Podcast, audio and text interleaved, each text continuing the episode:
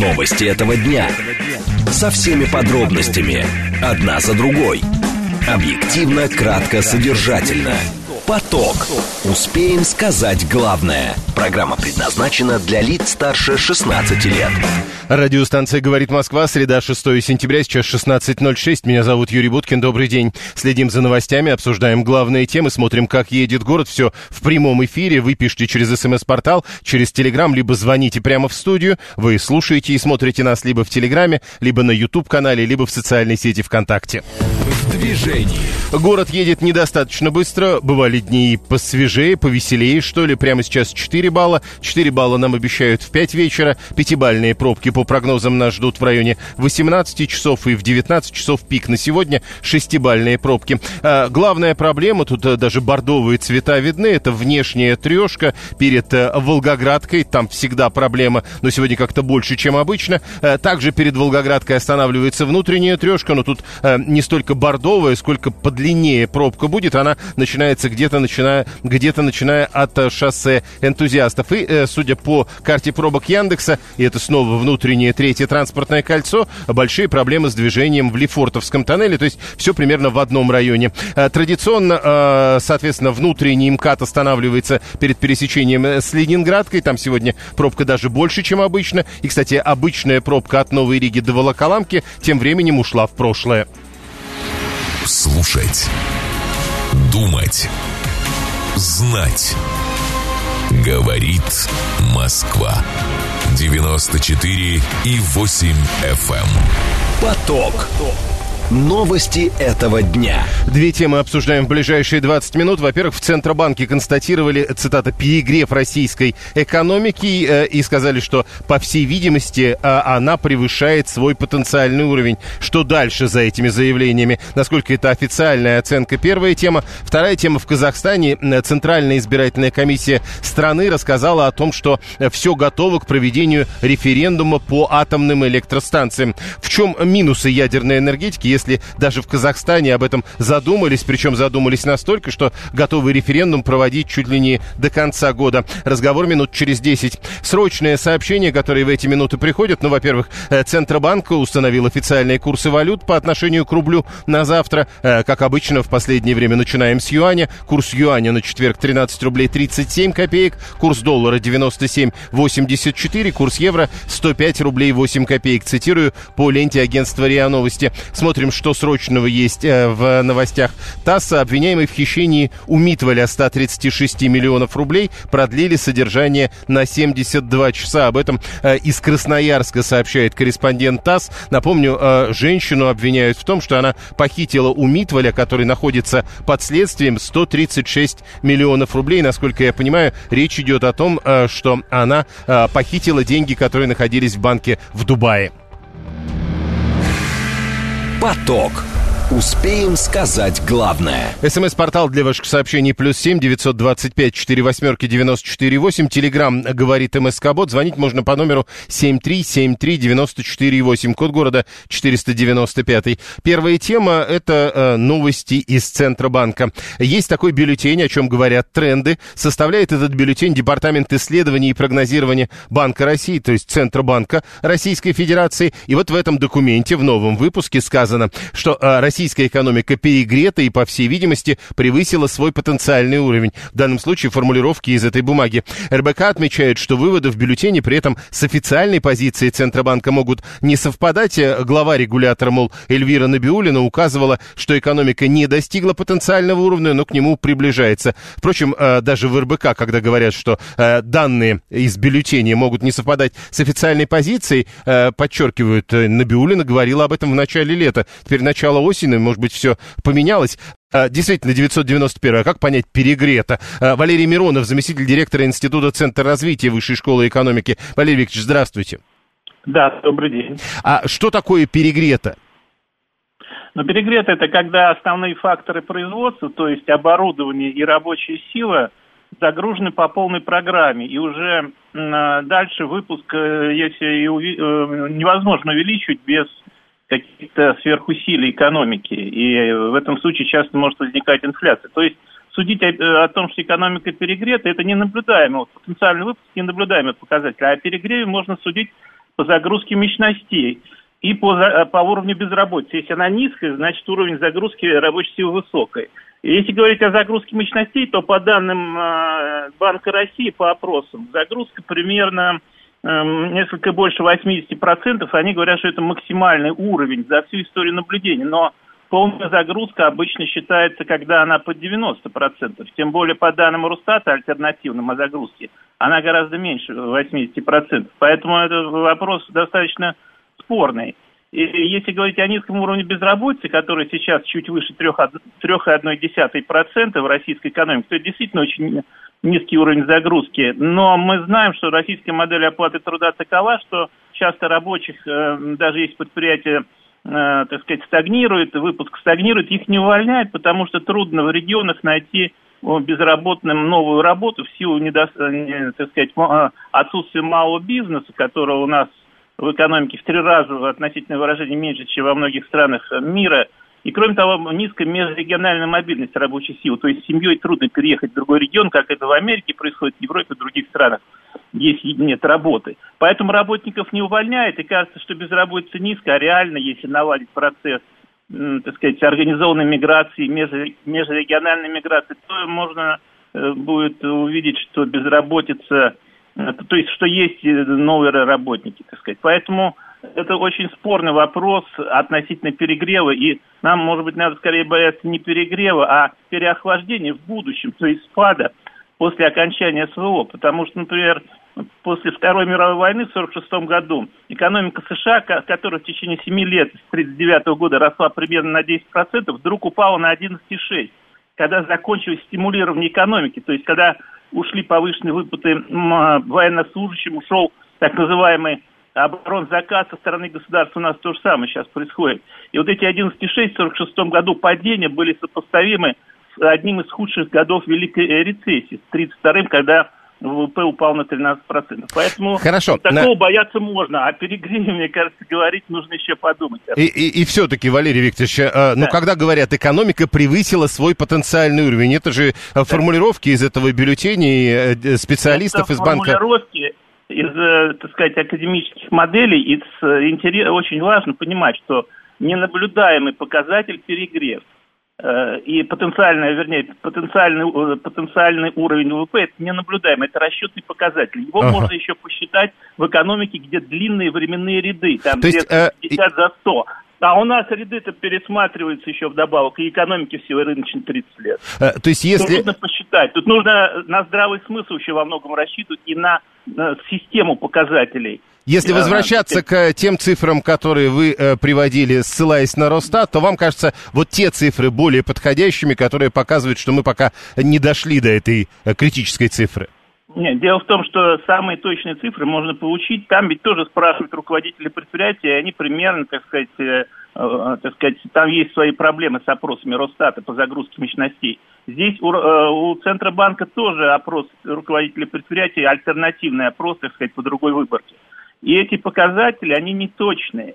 А чтобы точно получить, есть загрузка или нет, то нужно перегрузка, э, так сказать, мощностей или нет, то нужно проводить опрос. Так, такие опросы проводились несколько лет назад экспертными крупными коллективами. Тогда как раз было показано, что так сказать, данные о загрузке официальные, они завышены очень часто, и реально загрузки ниже. Угу. Тогда еще, э, уже отходя от ваших оценок, э, возвращаясь к оценкам специалистов Центробанка, представим себе, что эти оценки принимаются, считается, что российская экономика перегрета, угу. тогда каких мер надо ожидать? Ну, тогда ожидать можно следующего. Ведь дело в том, что Если перегрев, то, казалось бы, нужно повышать ключевую ставку еще дальше. Еще дальше. Она сейчас повышена уже до 12%. А с перегревом борется обычно, так сказать, с перегревом борется как вот с ненужной вечеринкой, когда убирают закуску, самый нужный в разгар вечеринки, как говорил председатель ФРС Пол Волкер в свое время, когда вот он вел антиинфляционную политику. Так вот сейчас как бы еще могут поднять ключевую ставку, но мне кажется, это будет излишним, потому что она будет намного превышать инфляцию, то есть у нас э, реальная процентная ставка будет положительной в реальном выражении, а это дестимулирует обычно выпуск очень сильно. То есть борется с инфляцией, но, э, так сказать, подавляем выпуск.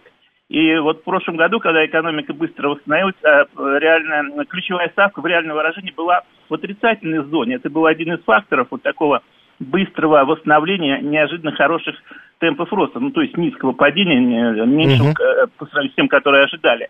Вот. Поэтому мне кажется, что следует подумать не о росте ключевой ставки, а может быть даже через какое-то время о ее снижении, чтобы стимулировать выпуск. А что, что касается инфляции и валютного курса, с которым пытаются, ну, с которыми реально можно бороться с повышением ключевой ставки, то тот же самый м- курс рубля можно поддержать все-таки введением каких-то ограничений на отток валюты и стимулировать возврат валюты, то есть экспортную выручку из-за рубежа. Те же самые, так сказать, э, разного рода иностранные валюты, которые там не, не, трудно репатриировать в силу там, ограничений на индийском, например, рынке и так далее.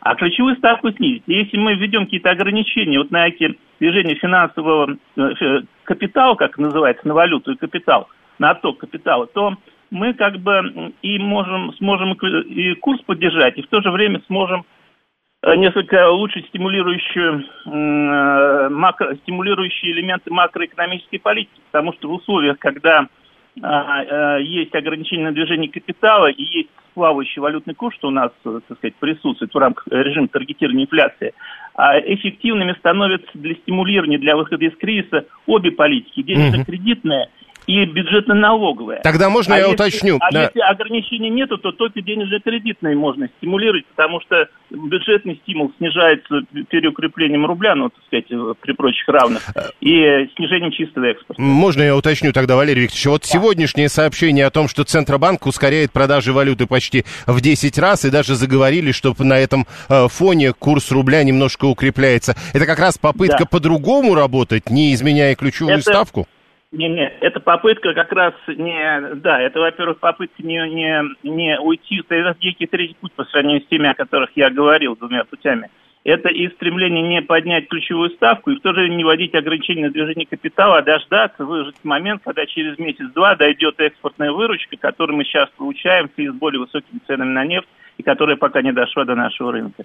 Понял, спасибо. Валерий Миронов, заместитель директора Института Центра развития Высшей школы экономики. Что сделает Центробанк, мы узнаем уже э, примерно через полторы недели. Как предполагается, очередное заседание Совета директоров там будет э, где-то в середине сентября. И сегодня в новостях, среди прочего, есть упоминание о том, что, возможно, ключевую ставку в сторону увеличения там все-таки будут пересматривать. Э, 123-й перегрев экономики, нам казалось, это когда экономика слишком быстро растет, а по-вашему получается наоборот. Ну, мне кажется, это скорее, как вы поняли то, что говорит Валерий Миронов. А, Юра, 592 курс рубля поддержать можно только одним способом. Нужно продавать валюту из резервов. Если продажи падают, то это единственный вариант. Все остальные варианты не варианты, потому что спрос на импортные товары меняться не будет, уверен он. 964 как может быть экономика перегрета, не понимаю. Если экономика превысила свой уровень, то это же только хорошо, значит, шуршит в кармане все больше. 7373948, телефон телефон прямого эфира, код города 495,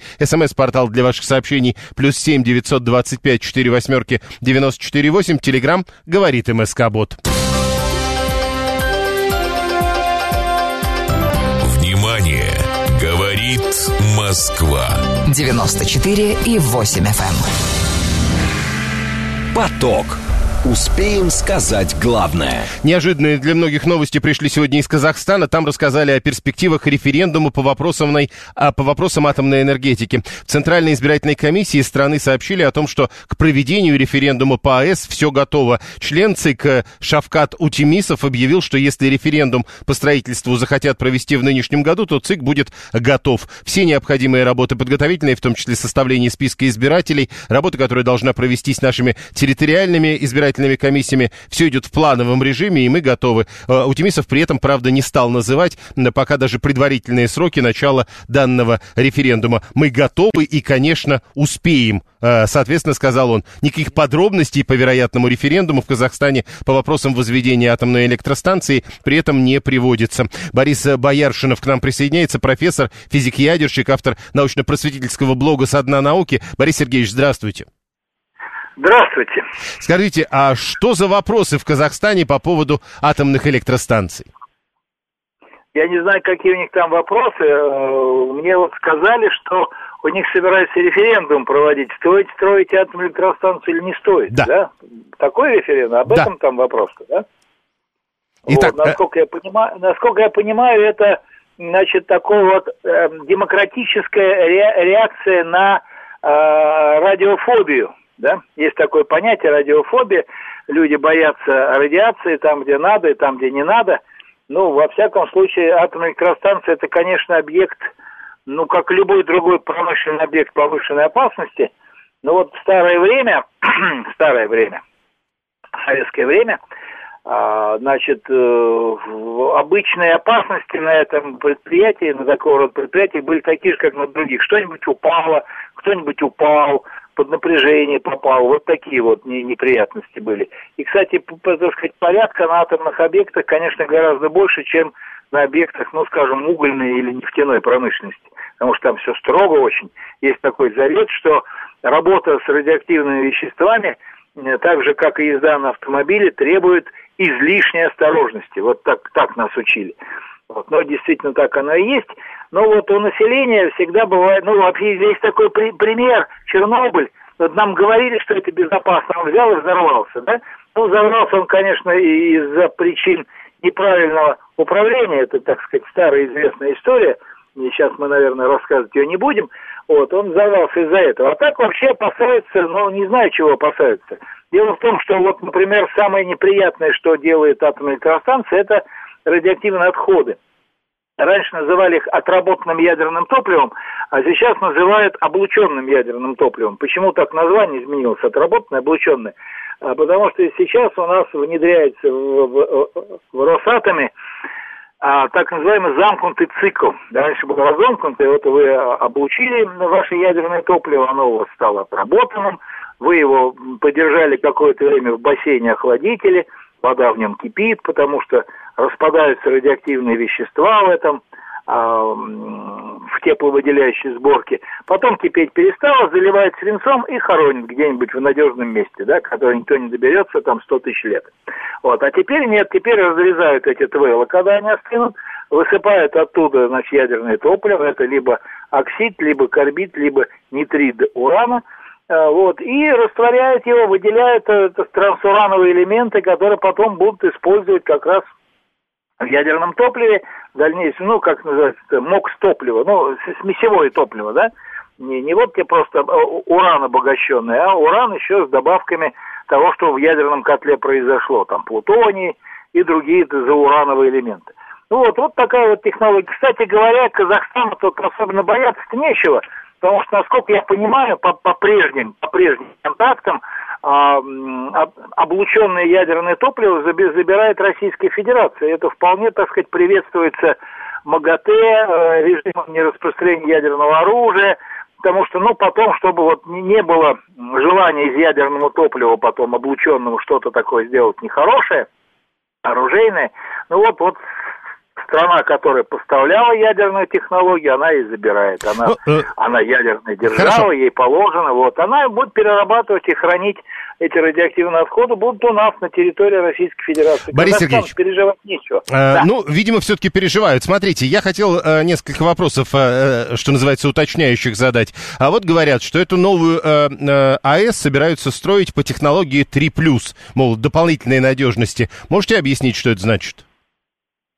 Что такое дополнительная надежность, 3 плюс нет. Вот так вот доп- доподлинно объяснить не могу, сейчас не готов. А так вообще бы существовали множество всяких э, дополнительных идей о том, что бы сделать, чтобы э, э, в реактор в случае нештатной ситуации, аварии, с ним, с ним уж тем более ничего не произошло. Да? Ну, например, э, 3 плюс технология такая, да? Вот так ее назвали 3 плюс. Вот такого названия я не слышал. Но б- бывает такое, что в случае аварии э, там под ним находится бассейн, в который этот реактор проваливается в случае чего. Ну, такие просто излишние, излишние пред... э, как это сказать, э, предосторожности. Хорошо. Предосторож- предосторож- Хорошо, еще одно. А, Эту АЭС, которую, собственно, теперь на повестке дня, собираются строить рядом с озером Балхаш. Это может быть опасно для озера? Ну, ну, я так понимаю, из озера будут брать для охлаждения воду, правильно? Да. Так? И И где-то там недалеко будут специальные пруды-охладители, в которых эта вода будет накапливаться. Вода неизбежно испаряется, уходит в атмосферу, ну, пополнять чем-то надо. Я не был в Казахстане, но, насколько я понимаю из курса так сказать, школьной географии, эта страна достаточно засушливая. И поэтому очень хорошо иметь поблизости для такого рода потребителя охлаждающей воды хороший надежный источник воды, который является озеро Балхаш. Вот, видимо, они будут из озера Балхаш получать воду и использовать ее в прудах-охладителях. Пруду-охладитель туда не попадает. Э, э. В Чернобыльском пруду была активная, на нем рыбу ловили люди с удочкой. Э, да, так что Хорошо. это нормально. Для озера Балхаш это не, не опасно. Опасно будет только, если она взорвется. Это а взорвется, понятно. это надо ее правильно эксплуатировать. Ну и последний вопрос. Э, там э, несколько компаний претендуют на строительство атомной электростанции, но, судя по всему, э, главный претендент на это Росатом. Насколько это выгодный заказ? Но ну, Росатом регулярно получает заказы из-за границы, которые финансирует российское правительство это совершенно необходимо Росатому, чтобы они занимались каким-то вот делом, строительством, да, понимаете? А, вот день в Турции строится а, АЭС, какое-то время, я не знаю, построили или нет, в Иране происходило строительство, но все это делается на кредиты, которые дает э, российское государство.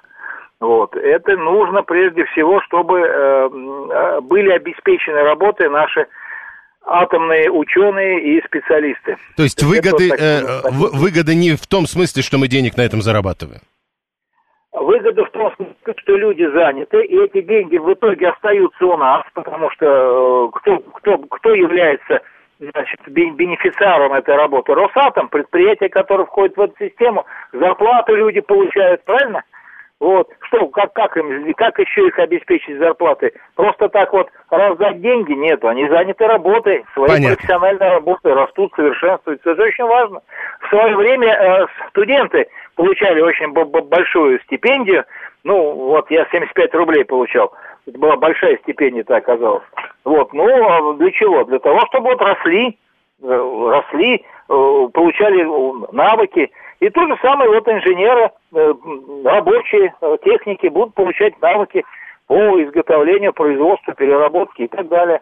Ну, Это э... правильное решение, безусловно. Я Хорошо. поддерживаю и одобряю, как раньше говорили. Раз э, воспользоваться тем случаем, что мы с вами говорим. А вот тут в этой связи вспоминается э, эта японская вода из Фукусимы, которую вылили. С вашей точки зрения, она опасна? Э, ну, с нашей точки зрения, она очень подозрительна, прежде всего. Потому что э, японцы сказали, что они использовали, по-моему, французское и американское оборудование для очистки этой воды. Э, водой они охлаждали, вода поступала у них в подвалы, как это называется, протекали грунтовые воды, да, и она, естественно, содержит всякий набор, широкий набор примесей, которые были бы туда попали при аварийном охлаждении реактора. И вот, говорит, мы эти примеси удалили, а Китай, Корея и Россия просто дайте мы попробуем, да, мы ведь это тоже в МАГАТЭ входим. Нет, не надо, не надо, мы вам, вам не надо делать анализы, у нас этим МАГАТЭ занимается, там-то все в порядке, все очистили. Там только остался немножко радиоактивный тритий. Вот, радиоактивный тритий, мы его очень хорошо разбавим водой и отправим в плавание. Ну, вообще говоря, а, в любом случае это, это не здорово, это же сам факт, а чего нам не показать, э, чего, ну, чего не, не дать э, коротко. лишний раз. Я понял, спасибо. Э, коротко, просто подозрительно и все. Пока так. Борис Бояршинов, профессор, физик-ядерщик, автор научно-просветительского блога «Со дна науки», был с нами на прямой связи. Все равно простых мужичков эта вода пугает, пишет 618-й. 123-й говорит, что по поводу строительства всех атомных объектов надо обязательно проводить референдум. Это не игрушки. Ну и Э, по поводу референдума тогда давайте совсем коротко скажу. 1 сентября президент Казахстана Касым Джамарт Такаев в послании народу Казахстана как раз предложил вынести решение по строительству ААС рядом с озером Балхаш на всенародный референдум. И вот сегодня э, в ЦИК Казахстана сообщили, что к проведению этого референдума все готово. Правда, когда он будет проходить, не уточнили. Новости, потом реклама, потом продолжим. Новости этого дня со всеми подробностями. Одна за другой. Объективно, кратко, содержательно. Поток. Успеем сказать главное. Радиостанция «Говорит Москва». Мы продолжаем. Сейчас 16 часов 37 минут. Сегодня среда, 6 сентября. Меня зовут Юрий Буткин. Следим за новостями, обсуждаем главные темы, смотрим, как едет город. А, Все в прямом эфире. Вы пишите через смс-портал или через телеграм. Вы звоните прямо в студию по телефону. Смотрите и слушаете нас в интернете либо в телеграме, либо на YouTube-канале, либо в социальной сети ВКонтакте. Движении. Город едет достаточно стабильно. 4 балла, как и полчаса назад. 4 балла нам обещают и через полчаса. А вот потом похуже. 5 баллов в 6 вечера, 6 баллов в 7 вечера и пятибальные пробки даже в 8 вечера сегодня обещают. Многокилометровая пробка по-прежнему, внешняя трешка перед а, Волгоградкой. Перед Волгоградкой, кстати, останавливается и внутренняя трешка еще до, 3, до пересечения шоссе энтузиастов. Также многокилометровые пробки перед пересечением Московской кольцевой автодороги МКАДа и Ленинградки. Соответственно, в районе Химок э, в одном случае пробка начинается практически сразу после пересечения с Дмитровкой, в другом случае практически сразу после пересечения с Новой Ригой. Слушать. Думать. Знать. Говорит Москва. 94 и 8 FM. Поток. Новости этого дня. Две темы обсуждаем в ближайшие 20 минут. Россиян предупреждили о подорожании автомобилей на 20% до конца года. Попытаемся уточнить еще 20% или 20% в целом за 23 год. Первая тема. Вторая тема. Двукратный олимпийский чемпион и депутат Государственной Думы Вячеслав Фетисов заявил, что Международная Федерация Хоккея не имеет права вмешиваться в внутренние дела нашего хоккея. Речь идет о разбирательстве дела голкипера ЦСКА Ивана Федорова Федотова. Попытаемся разобраться, что происходит вокруг имени Федотова. Э, срочное сообщение. В Новосибирске большой пожар в пятиэтажном доме. Потушили. Об этом ТАСС пишет со ссылкой на пресс-службу регионального главка МЧС. Сообщается, что площадь пожара составила даже не 500 квадратных метров, как говорили до этого, а примерно 600 квадратных метров. Речь идет о пятиэтажке во втором переулке, Краснодонском переулке в Новосибирске, а также э, говорится о том, что пострадавших в результате этого пожара нет. Поток. Успеем сказать главное. Первая тема. Э, россиян предупредили о том, что автомобили подорожают до конца года на 20%. Это, говорят, связано с волатильностью рынка и курсами валют. Сейчас лучше машины приобретать э, тем, кому это действительно необходимо. Э, издание 360 пишет об этом, ссылаясь на независимого автоэксперта Дмитрия Попова, который говорит, подорожание личного транспорта в России обычно происходит ближе к весне или лету. Считается, что в эти сезоны люди начинают активнее покупать машины, однако текущая история связана с другими факторами. Волатильность рынка, курсы валют, доллар. Все подумали, что будет э, бросок цен разовый, а он не разовый. Теперь мы зависли на 100 рублях. Это значит, что э, произойдет перенастройка всего. Комплектующих, запчастей и так далее. Руководитель проекта «Автомаркетолог» Олег Масеев к нам присоединяется. Олег Евгеньевич, здравствуйте. Да, здравствуйте. На ваш взгляд, до конца года еще будут расти цены на автомобили? Ну, очевидно, что будут. Вопрос, э, вопрос, насколько будет расти. Это следующий вопрос. Ну, на самом деле, вы знаете, когда э, кто-то вам говорит точно, сколько будет стоить рубль, или, или как сильно вырастут цены на автомобили, то очень хочется спросить, почему он до сих пор не в списке, не в списке Forbes. Ну, подождите, неужели, с вашей точки зрения, вот эти цены на автомобили, что бы мы там ни говорили, не связаны жестко с курсом доллара? Нет, они, конечно, связаны с курсом доллара, особенно импортируемые машины. Ну вот они 20% тогда. А, не, не, не все так просто, потому что там нет э, абсолютно прямой корреляции.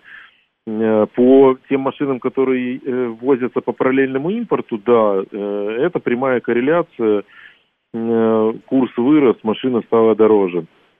Потому что у, у игроков маленьких нет возможности отказаться там от части маржи и так далее.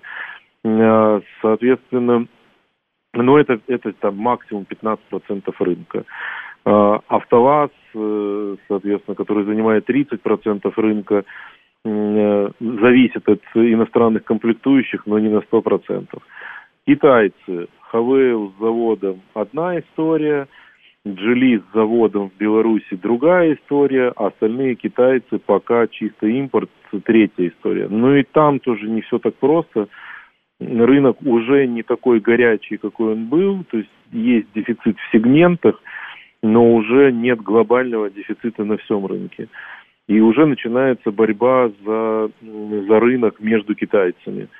А, у них маржинальность сейчас э, аномально высокая. Э, если продажи начнут вставать, они не, ну, как бы будут понимать, что нет смысла задирать ценник, а нужно биться, как корейцы в 2014-2015 году, извините за жаргон, сделали э, всех, удерживая цены, не поднимая пропорционально девальвации рубля. Поэтому все, все гораздо сложнее, чем просто курс. Тогда другой вопрос. Если все гораздо сложнее, чем просто курс, значит, тогда логично нам говорят, э, машины надо приобретать только тому сейчас, кому действительно без этого никуда не денешься. А так вообще лучше подождать. Слушайте, я, вот я в, в автобизнесе с 2005 года. И так всегда? Я с 2005 года все время говорю, машину покупайте только тогда, когда она вам нужна это не инвестиция. Да, есть аномальные периоды, когда машина становится инвестиционным товаром, но э, э, вы можете очень сильно прогореть. Если вы как профессиональный инвестор, ну, можете, конечно, рисковать, но, в принципе, автомобиль надо покупать тогда, когда он тебе нужен. Подошло время менять старый, там, для бизнеса нужен автомобиль. Ну, либо у тебя существенная финансовая подушка, и ты покупаешь себе игрушку ну, ну, как бы покупать э, автомобиль, потому что он когда-то потом будет сильно дороже, э, ну, надо быть уверенным, что он будет сильно дороже. Тогда, И тогда что... хорошо, тогда по-другому. А может быть, сейчас время избавляться от автомобиля? Ну, потому что автомобили сильно подорожали, потому что сильно подорожал в цене бензин, такого довольно давно не было, э, прыжка цен, если так можно говорить. Может быть, сейчас, правда, э, время избавляться? Ну, вопрос о замена. То есть э, вы, ну, если мы говорим продать там, автомобиль с пробегом, купить новый, то, то смысла великого нет. Пересесть на общественный пробег. транспорт. А пересесть на общественный транспорт э, классная идея для мегаполиса Москва, где общественный транспорт работает шикарно. А если мы, ну и, и ты готов не, не как бы отказаться от, от автомобиля, а на выходных, если что, брать там каршеринг. Но если тебе, э, ты не готов к этому или ты живешь не в Москве, то это так себе приключенница. Я вот, например, живу за городом. Uh, у меня до станции, uh, до электрички просто, которая ужасная совершенно ходит по нашему направлению, мне просто 20 минут на машине ездить. Мне автобус ходит раз в час. Мне что делать?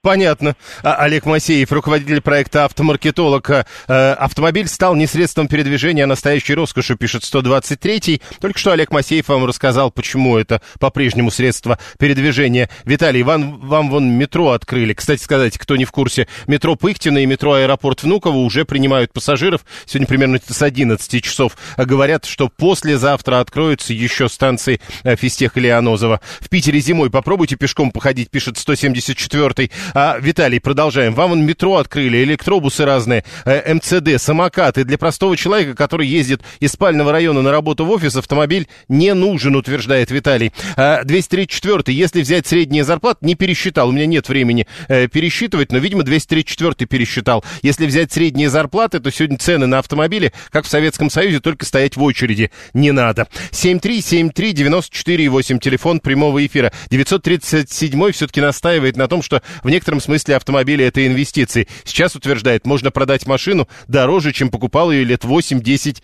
назад. Ну, не знаю. Наверное, да. Но 10 лет назад э, так, по-моему, э, машины, в машины не инвестируют. 7373948. Телефон прямого эфира. Э, 562 Сергей. Друг купил Toyota Prado за 4 миллиона в начале года. Сейчас может продать за 6,5. Вот это может продать. Э, в том смысле, что ему предлагают или может попросить. Э, потому что попросить можно шесть с половиной, а получить в результате, в лучшем случае, пять, к примеру, как вариант. Э, Константин говорит, лучше бы говорили не о том, когда надо покупать или продавать автомобили, а когда конкретно надо покупать квартиру. Неоднократно уже говорили, когда у вас есть деньги на то, чтобы покупать квартиру. 7373948. Продают и что, новую-то тоже дороже купят, пишет 703. В долларах стоят, стоит гораздо дешевле автомобиля 7-8 лет, и это плохая инвестиция, утверждает 174-й. Цены на автомобили тащат за собой все остальные цены малого бизнеса, а еще запчасти и бензин, пишет Руслан 544 7373948. Александр 569 Сами передвигайтесь, как москвич он пишет, сами ездите на общественном транспорте. Мы, москвичи, говорит Александр, предпочитаем с комфортом передвигаться. Слушаем вас, здравствуйте. Алло. Не вышло. Бывает. 7373948, телефон прямого эфира. Э, может, э, так что здесь у нас... Да, все, россиян предупредили о подорожании автомобилей на 20% до конца года. Вот эту тему мы обсуждали, а у нас еще одна тема впереди.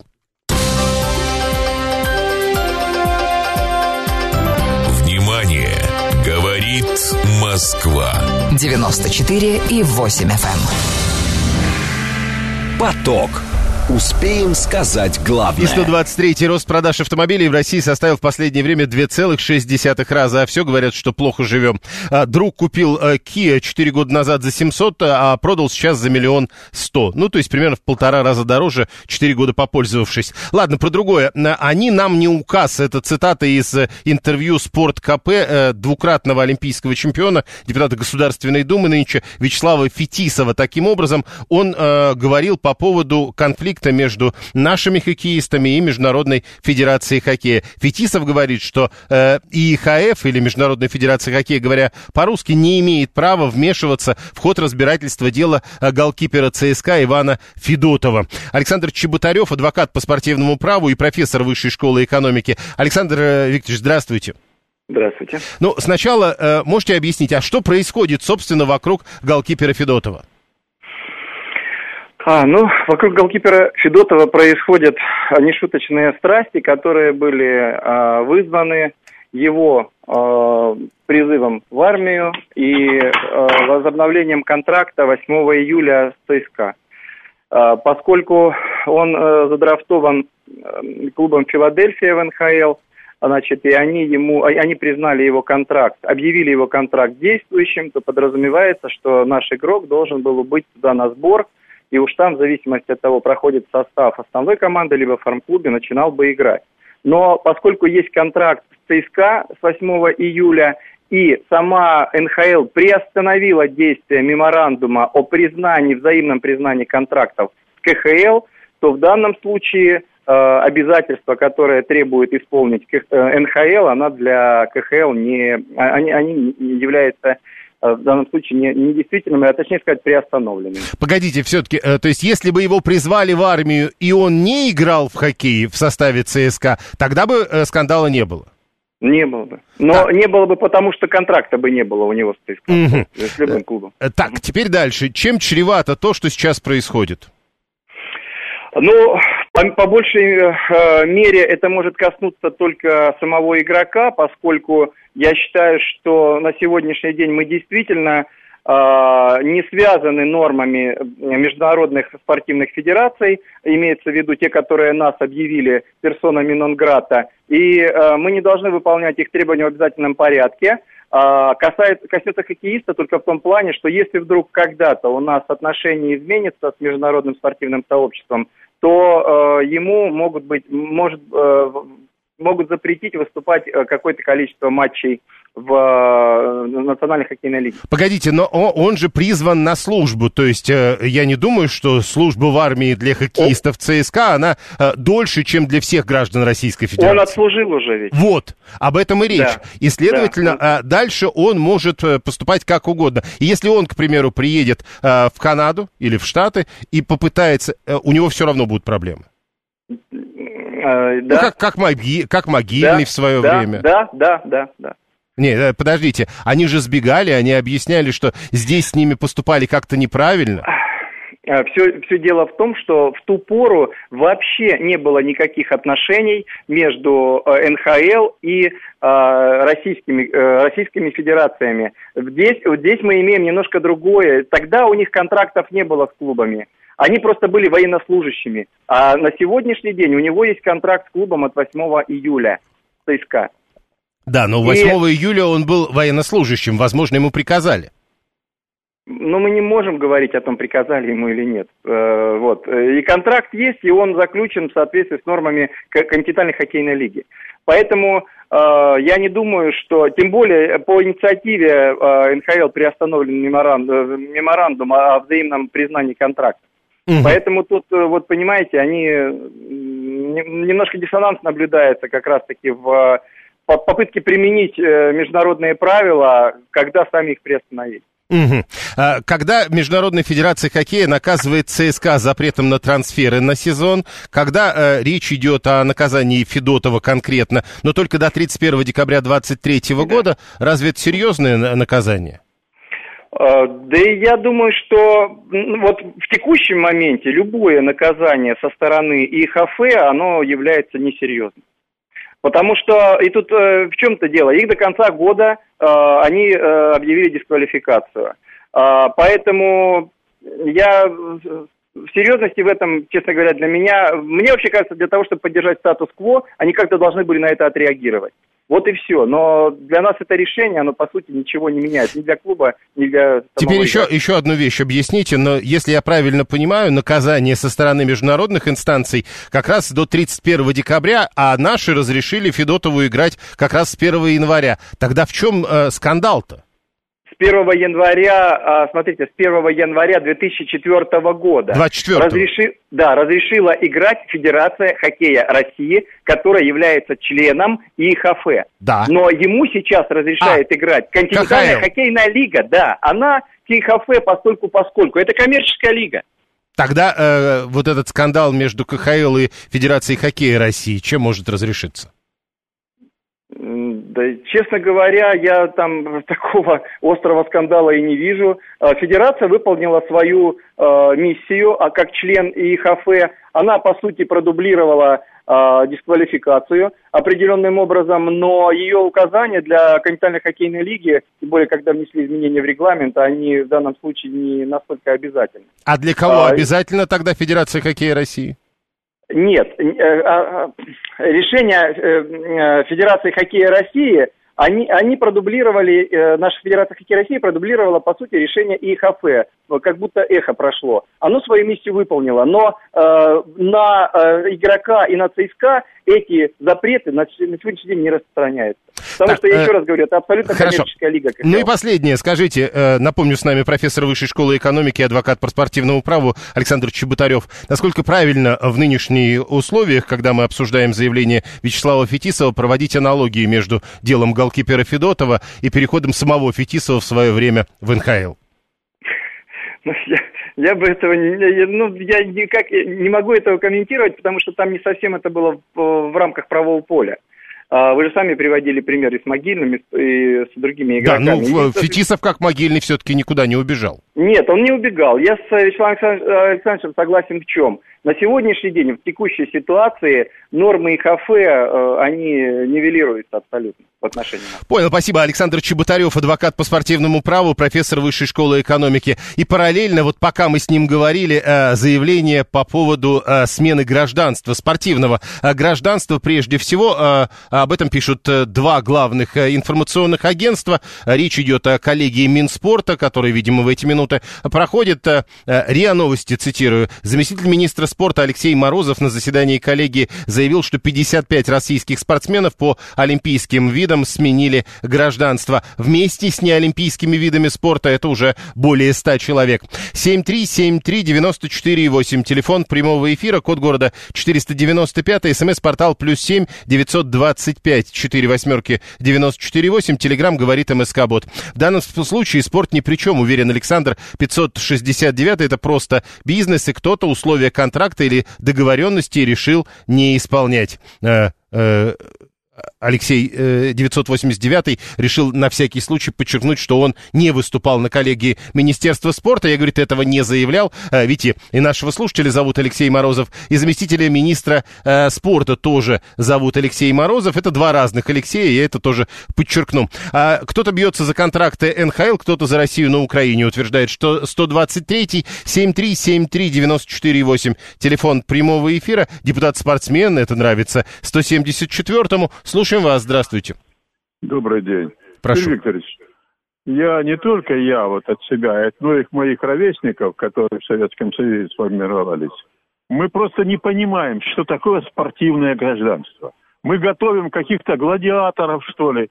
Когда читаешь спортивную газету, как будто биржа. Купили, продали граждан. Это, это не спорт, это извращение. И с этим нужно бороться.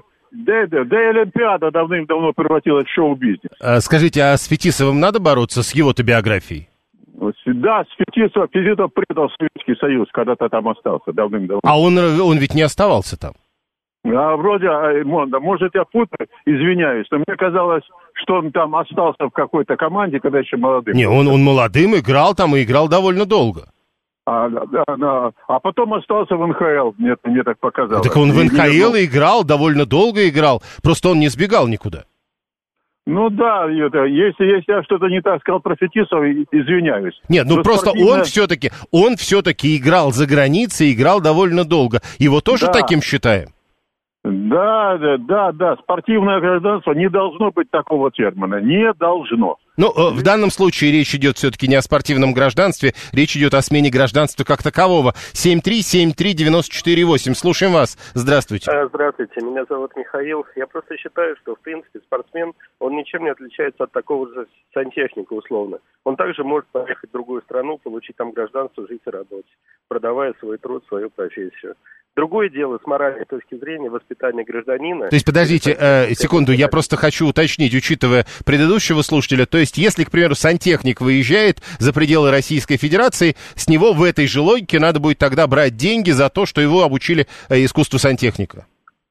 Ну, я думаю, что здесь, конечно, небольшой перебор, потому что, дав ему профессию, его должны были воспитать соответствующим образом гражданином России, чтобы он не хотел уезжать из России в такой тяжелый путь. Но это уже моральное, как говорится. Понятно. Э, тем более, что, кстати, Алексей Морозов, который выступает на коллегии, а не наш слушатель, заместитель министра спорта, э, продолжает. Есть прецеденты по возвращению средств, затраченных на подготовку. Что касается смены гражданства, то считает э, чиновник, некоторые страны просто ведут себя не совсем корректно то есть пытаются все-таки вернуть средства, потраченные на подготовку. Слушаем вас, здравствуйте. Здравствуйте, Дмитрий, Москва. Э, ну, давайте не забывать о зарплатах, которые получают спортсмены, тем более, если они выступают на высоком уровне. А, дело в том, что э, вот эти вот э, спортсмены-звезды, так называемые, они привыкли к жизни на широкую ногу. Ну так не платите а здесь... им, подождите, не платите им. О, так а им платят клубы. А не Нет, подождите, ну вы же говорите, а, они привыкли, ну они столько стоят. Да, да, и вот с этой точки зрения э, есть парадокс. Лыжники наши, например, э, там, биатлонисты, которые а, не получают... Это не парадокс, это, это просто разные товары. Если сантехник уехал на работу из Каширы, где выучился в Ступино, он что, Каширу предал, пишет Виталий 618, 672, э, подлинный, по, подданный ее величеству короля Англии, если захочет работать сантехником, будет учиться заново и получать диплом английского образца. То есть еще потратится. Далее новости.